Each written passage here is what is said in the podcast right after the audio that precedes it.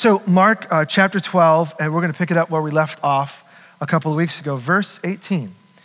It says, Then the Sadducees, who say there is no resurrection, came to Jesus with a question. Teacher, they said, Moses wrote for us that if a man's brother dies and leaves a wife but no children, the man must marry the widow and raise up offspring for his brother.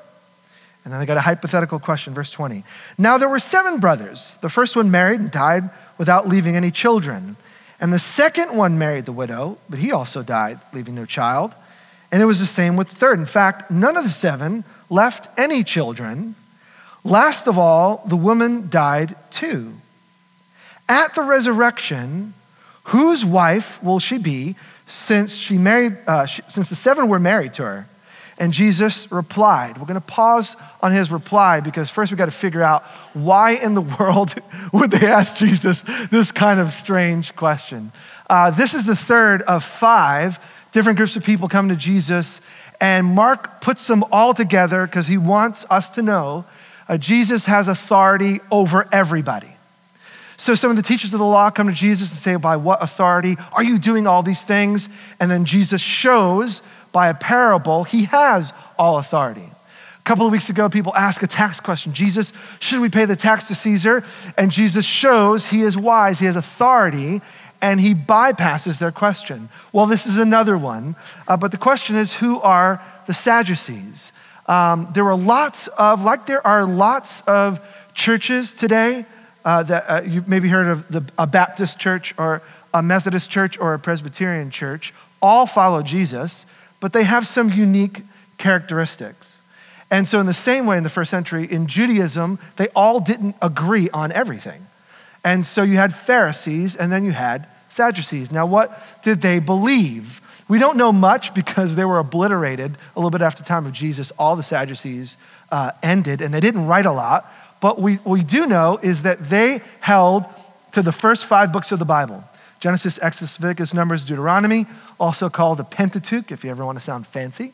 And these are the books of Moses. And so when they read scriptures, if it was in the first five books, they believed it, they held on to it.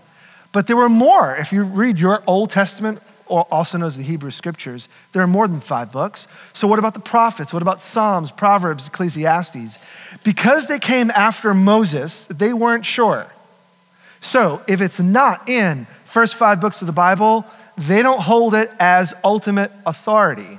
And that's going to come into play with their question. Now, what Mark tells us is most important is another thing is they didn't believe in the resurrection. Verse 18 the sadducees who say there is no resurrection came to jesus. Now what does that mean? It means you live you die it's over. That's it. It sounds very portland. I know right? You get one life you're alive right? Yeah. And when you're gone it's over. So there is no afterlife per se. There is no resurrection. There's no final judgment you live, and if you're faithful to God, great. And if you're not, well, it's over. And that's what that was their conviction. Now, why? You say, like, that sounds strange. Why would they come to that conviction? Well, there's nothing about the resurrection in the first five books of the Bible. It isn't till the prophets. It's like Isaiah and Ezekiel and Daniel, and you see some of it in the Psalms. It's not till later in the story of the scriptures that we get this idea that there'll be a raising at the end of life.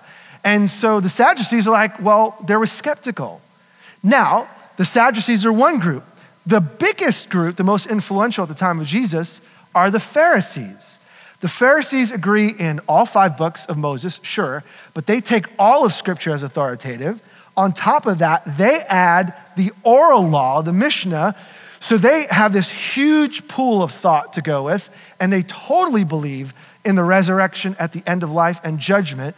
So at the end of the age, not, the, not when you die, when you die, you're gone for a while, but at the end of all time, God will deal justly and he will rise all to life, some to judgment, and some to be with him. So you have this competition. So the question you need to know is not about a lady and it's not about marriage.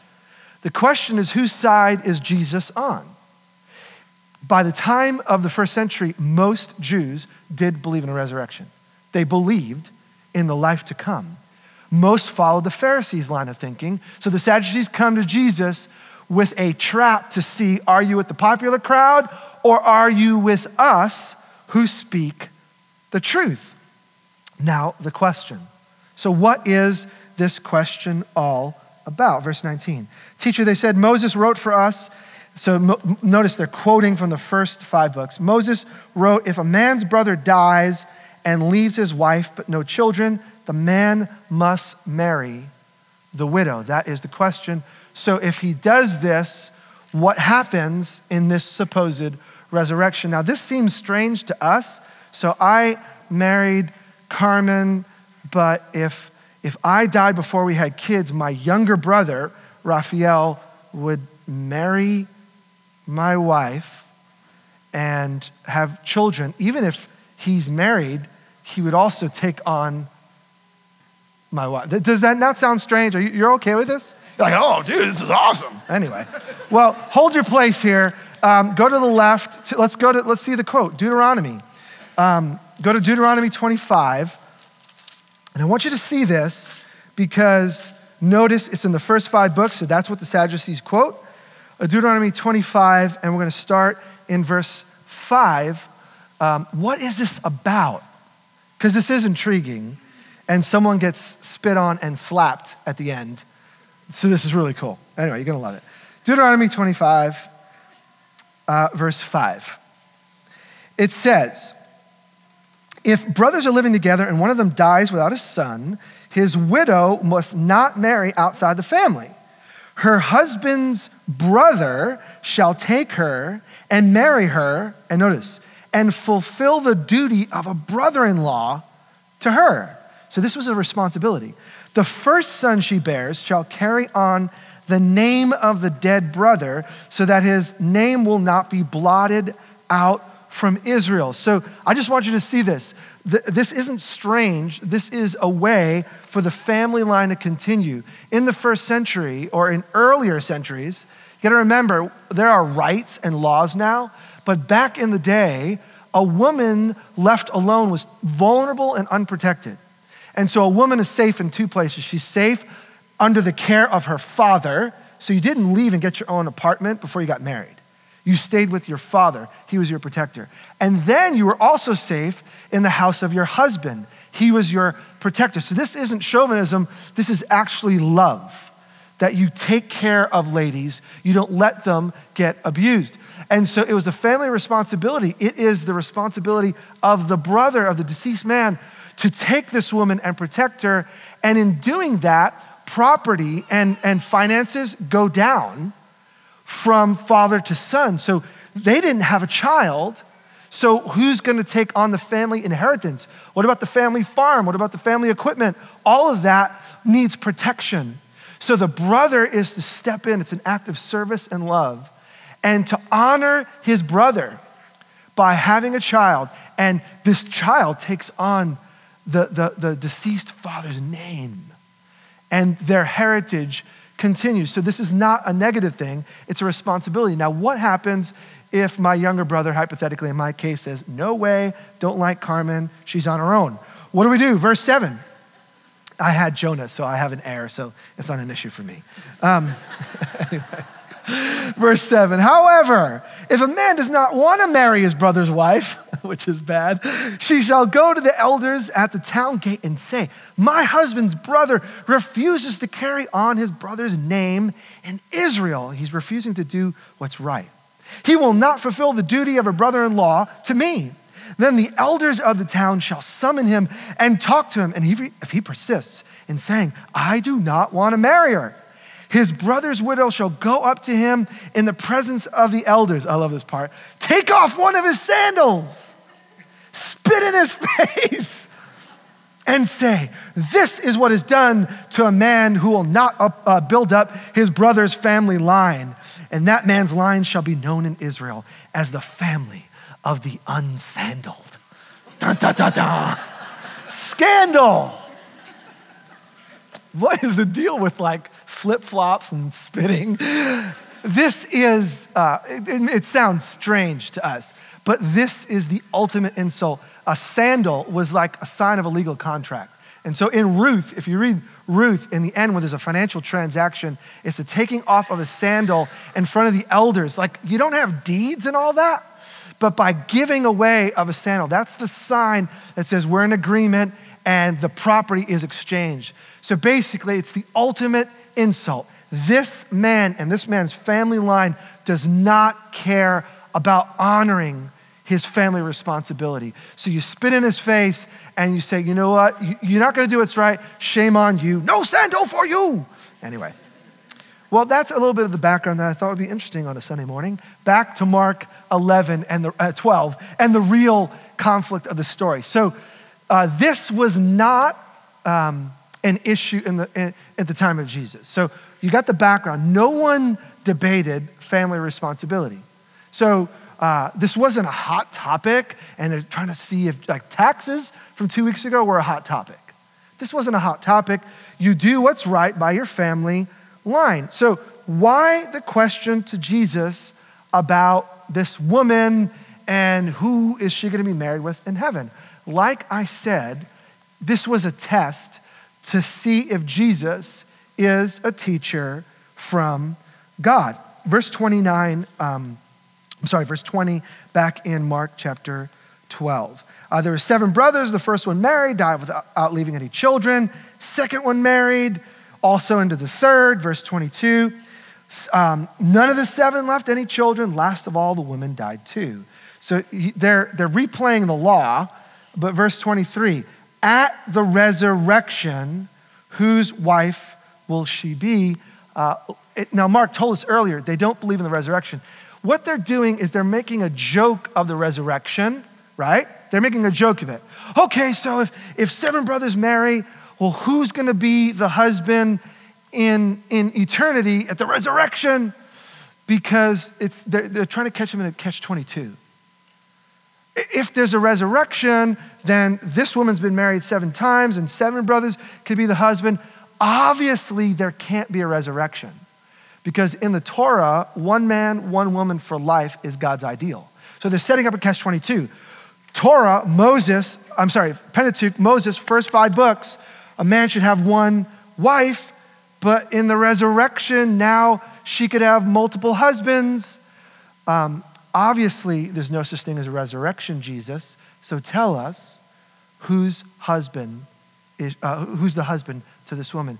They're, they're trying to set him up for failure. Now, Jesus is a master teacher, so notice what he does not do.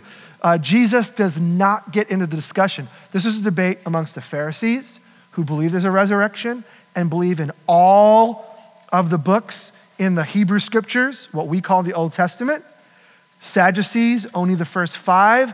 Jesus, which side are you on? Jesus is not going to get into it but he talks about two things the scriptures and the power of God. So let's just read his response. Verse 24. Jesus replied, Are you not in error?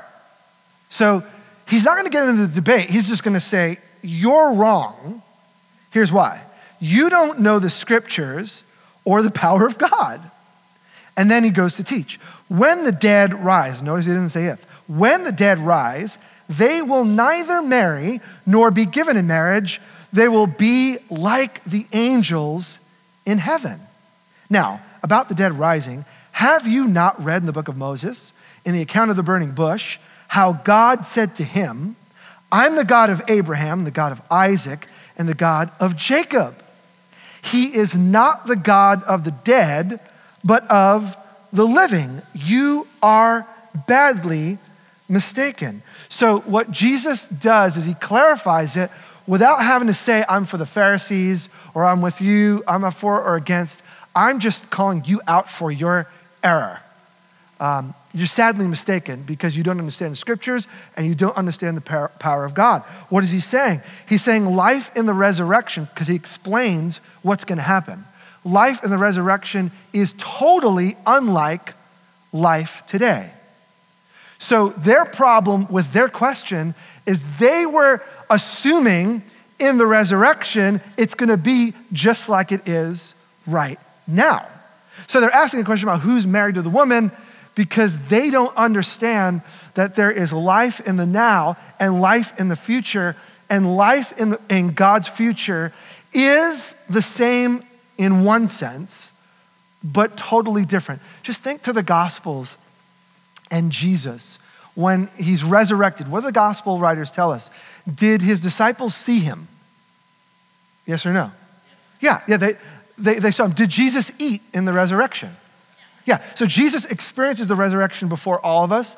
Paul says in 1 Corinthians 15 that Jesus is the first to taste resurrection, the first fruits of what's to come. So, what Jesus already experienced, we will experience. But uh, did Jesus walk through walls? yeah, freaky. All right, okay, so, so the resurrection is similar. Jesus is seen, Jesus is walking. But Jesus also rises and ascends into heaven, and Jesus walks through a doorway, a wall, and appears to his disciples. So it ain't the same, is what I'm saying. Resurrection life is a whole new category of existence. If you're going to write down one thing from this morning, other than the, the household of the unsandaled, which is way better, you know, other than that, just know this resurrection life is a whole new category of existence.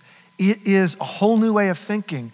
And so, uh, unfortunately, this is all we've got. Jesus doesn't give us any more. Like, we want more. So, you have all sorts of people speculating what it will, like, will I be buff in the resurrection? Okay? Thank you, John, for nodding. Yes, I got, I got a friend here. You know, yes, I will be buff in the resurrection. Um, will I have a ball spot in the resurrection? Will I be able to regrow hair? Will it be like Chia Jose? You know, like, will, will, okay, in the resurrection, will it be like the young me? Will it be the middle me? Will it be the later me? Which me will it be? It's like a Dr. Seuss rhyme, you know? Who, who will I be in the resurrection? Well, any answer. Now, again, some of you have been going to church for a long time and you think you have the resurrection figured out. Let me just bring back a little bit of perspective. All we know is resurrection life is a whole new category of existence. It will be like yet unlike what we we will live forever. Explain that to me. We'll rule, we'll reign, we'll work. Uh, what, is it, what, does that look, what does it look like to work with no sin involved? With sin is hard toil and labor and stress. We will work without stress. Does that sound like an oxymoron? Right? Think about that. Because we will be with God and there will be perfection again. So it's dissimilar. And so we don't get a bunch of detail, but what we do get is Jesus' answer to the people who only took the first five books. He doesn't quote Isaiah, he doesn't quote Daniel, he doesn't quote Psalms. What does Jesus do? And I love this. If you are wondering and questioning, here's a good thing about Jesus Jesus comes to where you're at, and he gives you, if you're open to it, truth on your level. So let's just say you believed in one book of the Bible and you didn't believe in the rest of it.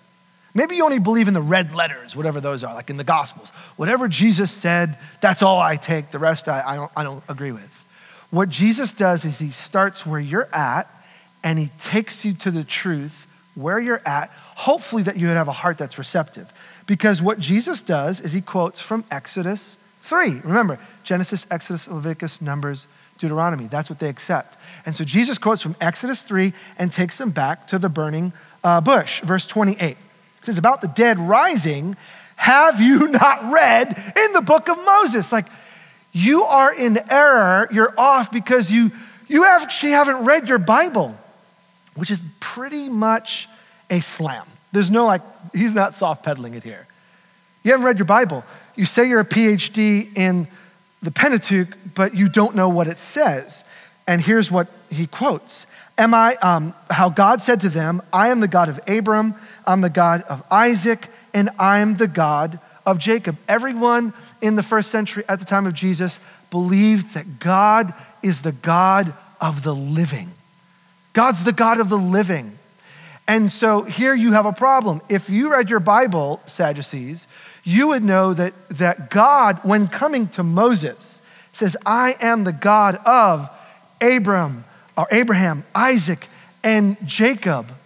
Now, if, if, he, if they were dead and there was no resurrection, there was no future, then God's promise to them would never come to completion that they would be this people that would be blessed to be a blessing, because once they're gone, the promise is over. But no, God's promise to them lasts and endures forever. So you're ignorant of the very thing that you're reading. He's the God, and Jesus interprets it. He is not the God of the dead, but of the living. You are badly mistaken. They don't know the scriptures, but they also don't know the power of God. So, what they doubted, and this is where Jesus gets into the deeper issue of it, they only believed in these five books of Moses as if God had stopped speaking to his people. Now, we don't know exactly why they would, wouldn't believe Daniel and wouldn't take Isaiah, but they missed the power of God. At the end of Moses, God raised up other spokes, uh, spokesmen for him. And these prophets, these writers, King David, who writes the Psalms, and Solomon with the wisdom literature, they, they were not just doubting the scriptures, they were doubting the very power of God to communicate to his people, not just for one time period, but for through, throughout all time, that God is interested in, in getting in touch with us. So, the bigger issue that Jesus addresses is their lack in faith of the power of God to get through to all people at all times. And I don't think they're alone. Um, if we're honest, many of us, we have our own doubts about what God can and can't do, don't we? So let's not slam the Sadducees for a second. We don't belong to their Jewish tribal sect. But have you ever found yourself reading the Bible, like maybe the portions about spitting in the guy's face and taking off his sandal and, and saying, ah, can that like really be legit? Have you ever looked at a passage of scripture and wondered, can this really be true? Or uh, ever uh, the miracle stories. Think of all the great things that God has done that are listed here. Water parts and people walk through on dry land. Dead people rise to life. Uh, in battle, the sun stays full for a day. The moon never comes up. God extends a day and keeps the sun out so that the army can win the victory. You, you look at all these things, and at times we all begin to wonder can this be real? And so Jesus gets to the heart of the issue for the Sadducees and he gets to the heart issue for us living thousands of years later. If we're going to stay on track and we're going to follow Jesus and we're going to honor him with our lives, Jesus gives at least two. These aren't the only, but this morning we're looking at this text. Two little guardrails to evaluate your life to see are you living as a follower of Jesus in the right direction? Are you going on the right path? And Jesus gives the two guardrails the scriptures on the one hand, and then the power of God. Let's just, let's just think about them in turn. The scriptures. Now, they're off because they misread the Bible. They only read part of it. So, of course, they didn't believe in the resurrection, but they didn't read the rest of what God had said. They were selective. Ever found yourself there? Isn't it convenient to read the passages that agree with my own lifestyle? Right? Why read the parts of the Bible that don't fit in line with what I know to be true? And so let's not accuse the Sadducees. Let's admit at times we take some of the Bible more uh, confidently and some that contradict what we think or we want to do, we don't high, hold as with as much authority. Uh, I want to throw one last verse at you. You can hold your spot here. As a matter of fact, we won't go back to, uh, to Mark 12. Go to the right in your Bible, one other passage. Second Timothy. Here's a trick. If you're going to the right, there's a bunch of T's in a row. First and Second Thessalonians, First and Second Timothy, and Titus. So if you see a T, it's around there. Second Timothy 3. Now, where do we land with the scriptures and the power of God? Second Timothy 3 and I want you to see this because um, this is like an encouragement from a leader in the church to a younger leader in the church about life, hard times, and what you should do. And if you're alive and trying to follow Jesus, you will hit hard times. And so this is, this is like a, a seasoned leader who had been beaten for his faith, put in prison for his faith, shipwrecked, trying to get the gospel of Jesus out. There's, there's no better example of someone who knows what he's talking about. So Paul says to his young in, a son in the faith, Timothy, I want to start in verse 10. It says, uh, uh, and this is speaking to Timothy, you, however, know all about my teaching, my way of life, my purpose, my faith, my patience, my love, my endurance, persecution, sufferings. What kinds of things happened to me? And then he lists off in Antioch, Iconium, Lystra, the persecutions I endured. Yet the Lord rescued me from all of them. In fact, everyone who wants to live a godly life in Christ Jesus will be persecuted. So sometimes when my life experience doesn't match up with what I see in the Bible, like God loves me and I don't feel loved, God's gonna care for me and I'm in need, what do you do when your life experience doesn't seem to line up with what God has supposedly said? You, you realize those who are in Christ Jesus, who want to live a godly life, are going to be persecuted. Verse 13. While evildoers and imposters go from bad to worse, deceiving and being deceived. So the bad guys do win in, in our world, and those who try to live a godly life sometimes seemingly lose. What do you do? But, verse 14, as for you, continue in what you have learned and have become convinced of because you know those from whom you've learned it. So, Timothy, keep growing. Now, he is already a leader in a local church. So he's not a novice, he's not a newbie. But, but a wise person says to a, a young leader, You don't know it all. Timothy, there's more for you to grow. And I think we just need to pause for a second and take that as a refreshing reminder. If you've been following Jesus for 15 years, let me just throw this out there as a suggestion. You have at least 500 years of learning left in front of you. Nobody arrives. Nobody knows it all. Even, I'm going to put him on the spot, Jim Williams, Jaime Mirong, has translated the entire Bible from English into Spanish with a team. He had a few people helping him, I'm sure. But word by word has worked through the entire Bible and an entire study Bible took 10 years, 12 years? 10 years, a decade. Yet I think if you were to ask Jim, he would say, I'm still growing. I still have something to learn. So growth is about admitting, I know this much, but I want to know more. Verse 15. And how, from infancy, you have known the Holy Scriptures, which are able to make you wise for salvation through faith in Christ Jesus. So, so he also says to Timothy, You've been at this a long time. How many of you started going to church of some sort before the age of 13? Before the age of 13, just raise your hand. Wow. That's okay. I'm gonna say the majority of us have been in it for a long time. God's good encouragement to you is from infancy, you've been given the privilege to learn the way of salvation.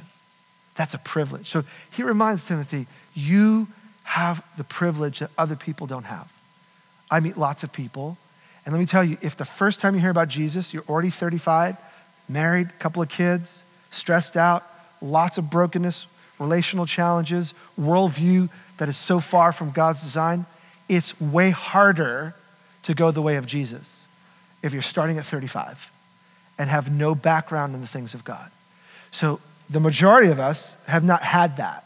We've been blessed. But let's not take that blessing and throw it away. Because the challenge of growing up in church and being exposed to the scriptures is we become numb to them. They're no longer you know when you first see the movie that you now love, you know?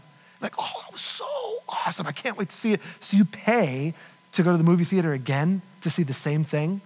How many of you have done that? I know I have. Like, why did I pay as much? Why did I not wait till Netflix? I mean, like, but I was just so excited about this movie. I'm willing to pay to see it again because it's so good. And it's good the second time, but It's not as good as the, especially if there's like a plot and a cliffhanger. And then you buy the Blu ray or DVD or whatever you, version, and then you watch it 35 times. And then you start singing the songs, and then you, and then, and then it just stays on the shelf and you never look at it again, right? Because after a while, anything gets old, and the song that was so brilliant and just touched your soul, it's like no longer there a year from now. Can that happen with the scriptures for us? The answer is yes. So we need to be careful. Paul's charge to Timothy is watch out. And Jesus to the Sadducees is like, you guys technically know the Bible, you technically have read, but you don't get the heart. You don't understand the implications of it. And that's why your life is off. Let me state the obvious what you think and believe will drive the way you live. Right?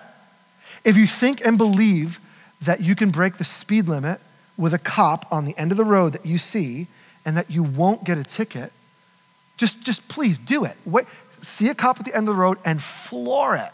Because I believe I, I am not gonna get a ticket. No, I believe I'm not gonna get a ticket. And when they pull you over, you can blame me, but you're gonna get the ticket. What you believe and think, well, if you, well, I'm not gonna get a ticket, that law doesn't apply to me. And then you realize, oh, wow, the law does apply to you. In the same way, when we look at the scriptures, let's just, let's just remind ourselves that they're meant for our good. And as the scriptures change the way I think about God, about myself, about the world, about the future, about the now, it will shape the way I live. So the Sadducees lived a certain way. They were the wealthiest, they were the chief priests, they were the top um, movers and shakers in the city. And they lived a certain lifestyle based on what they believed.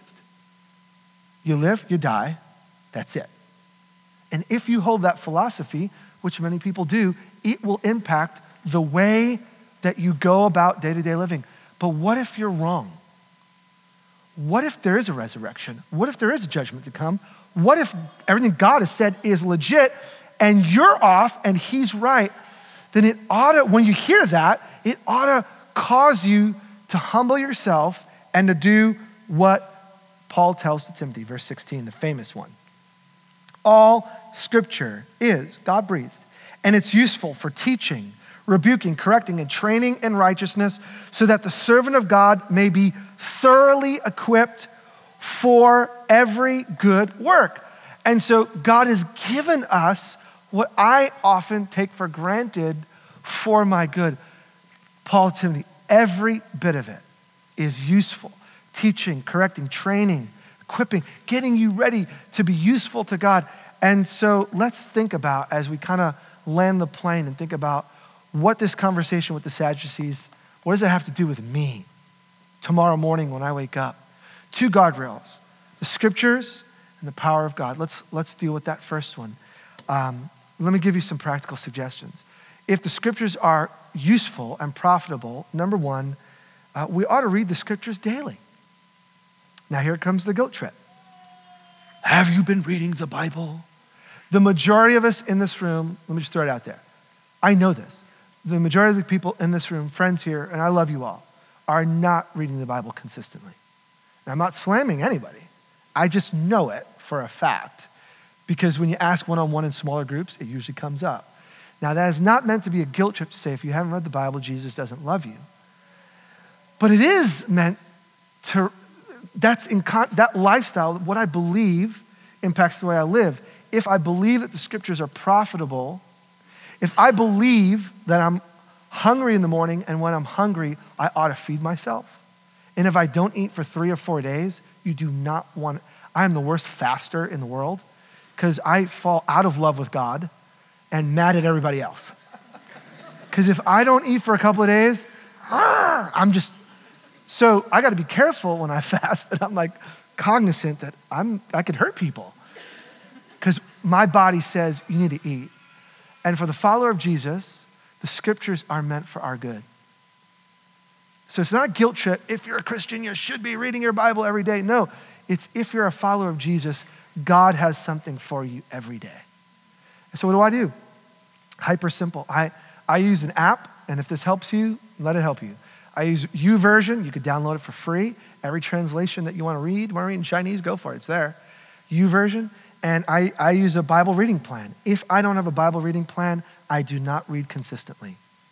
I don't. And so I'm no more spiritual than anybody else. I need me a plan.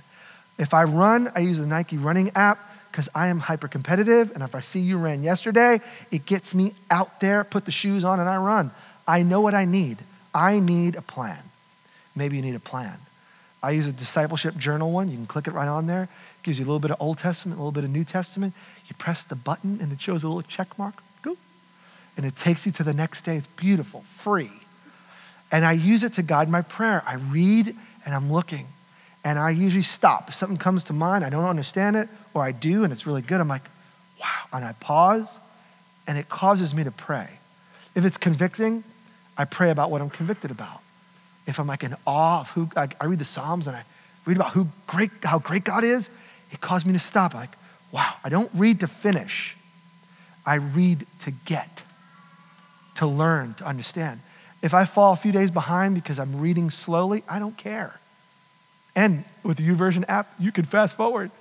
You could catch up for those of you who are really behind. And it just pushes everything forward so you don't get that guilt trip like you're 12 days behind, which is a sign for the 12 tribes of Israel and God's going to condemn you. you know, it's, it's, anyway. So read. Um, second thing, this is going to sound so babyish. Talk about what you're reading. Don't just read. Find someone, if it's a spouse, if it's a friend, talk, just, you know what? Tweet it out.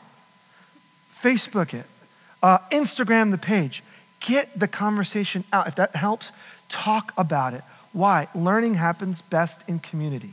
So I'm going to take you behind the Wizard of Oz, behind the curtain, okay? When I read these passages in Mark, I have no idea what they mean every week. If you think I know what this says, you are sadly mistaken. I don't. I read it and I'm like, okay, I read in every version. I highlight the words that are different to see why did they use that word. And then I read a lot. I read four to 10 different scholars on every passage every week. And then we got a teaching team, and there are three people teaching the same passage today. And we email our notes back and forth, and we steal each other's stuff, and we learn and we grow. And I email it out, say, hey, anyone have any thoughts? And then I come up here. So don't, if you come to church, don't think like, I'm never going to be the guy who knows the Bible. The only reason I'm learning the Bible is because I study the Bible. And that is accessible to everyone. You want to learn how to study the Bible? Ask someone who's like doing decently in their growth in the Bible and just say, Can you coach me along? What do you do? Pick up their good habits and learn from what they're struggling with. And maybe you could be a blessing to them as well. I know this is so practical, but you know, sometimes we need the basics. Third thing is ask the Holy Spirit to guide you. Do you know when Jesus said, I'm going away, he said, I'm not leaving you alone, and I'm going to give you my very spirit to be with you and in you, and the Holy Spirit is going to lead you and guide you into all truth. Listen to this the Holy Spirit's going to remind you of the words I have said. The Holy Spirit's going to convict you of sin and righteousness and judgment to come. The Holy Spirit is going to comfort you in your trouble. The Holy Spirit is going to give you the power to do what you don't have the power to do. If you are struggling with your Bible understanding, ask God to be God to you. Now, this is where the second guardrail comes in. One guardrail is the scriptures, the second guardrail is the power of God. Some of us do not believe that God can open our minds, that God can make me understand the Bible, that God can give me the ability and insight that I don't possess in myself. And that's where Jesus speaks to the Sadducees. You're in error because you don't know the scriptures and you don't understand the power of God. Do you think that God wants you to know who He is? If you don't believe that, of course we're going to come to the Bible with this preconceived idea that Leviticus is strange and I'm just supposed to trudge through. But if we took it, if we read the Bible with an open mind and say, Holy Spirit, if you are God, come to me, and I'm struggling Can you help me? You know what he may do to help you? He may bring a friend who knows the Bible a little bit better to kind of bring you along and coach you along. And that's as much the Holy Spirit as you hearing a whisper. This is what it means, Jose. Which let me just tell you, I almost never hear. Almost never. I'm not going to say never, because there's been a few times in my life where I could say with confidence, God somehow got through to me in ways I, I don't understand. Um, where does this sit us with us as a community? Finally, we want to be both end. Uh, and by that, the Sadducees me- messed up because they were off on the Bible and the power of God. And this is where some of us and churches go off. Uh, what do I mean by both end? Some people or churches are all about the scriptures. So it's all about Bible study and it's all about Greek and Hebrew and Aramaic if you want to really get fancy. And it's all about line upon line and I need depth and it's all about the meat of the word. And, and, and that is good. Those people or those churches can lean, that's not bad, but they can lean on the academic, can lean on the it's all cognitive, can lean on the propositional truth and not realize that God is outside the box because he made the box. So that, that's an error that could, maybe that's where you lean. Now, other people or other churches are on the other side. It's no, the Spirit has come, so it's all experience, and it's about worship, it's about tears, it's about emotion, it's about encounter, it's about healing, it's about the here and now, it's about what God does to wow us. And I am here to tell you, God wants to wow you. So, which one is it? Is it cognitive or is it emotive? Is it scriptures or is it spirit? I'm here to suggest it's both. And we as a church want to be both end.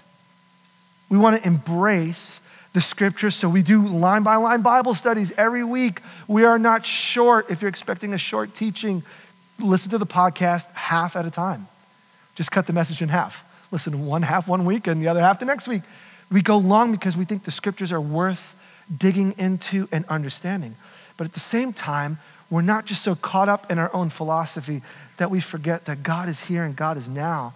And people that are broken are made right by the Spirit of God now. And so that's where we want to end in the tension. If Jesus is real and the scriptures are true, where do you lean? And maybe we need to ask in response this morning that God will bring us back to center, which is both and. And maybe you're here right now and you don't know the Bible. Uh, God wants to teach you. Maybe you're here right now and you're just broken and hurting and you need an encounter with the living Savior. And I'm here to not just suggest, I'm here to implore you. Jesus is here by his own Spirit for you. And so, whatever you're going through, in the here and the now, God can come and meet with you and bring the wrong to right. Do you believe it?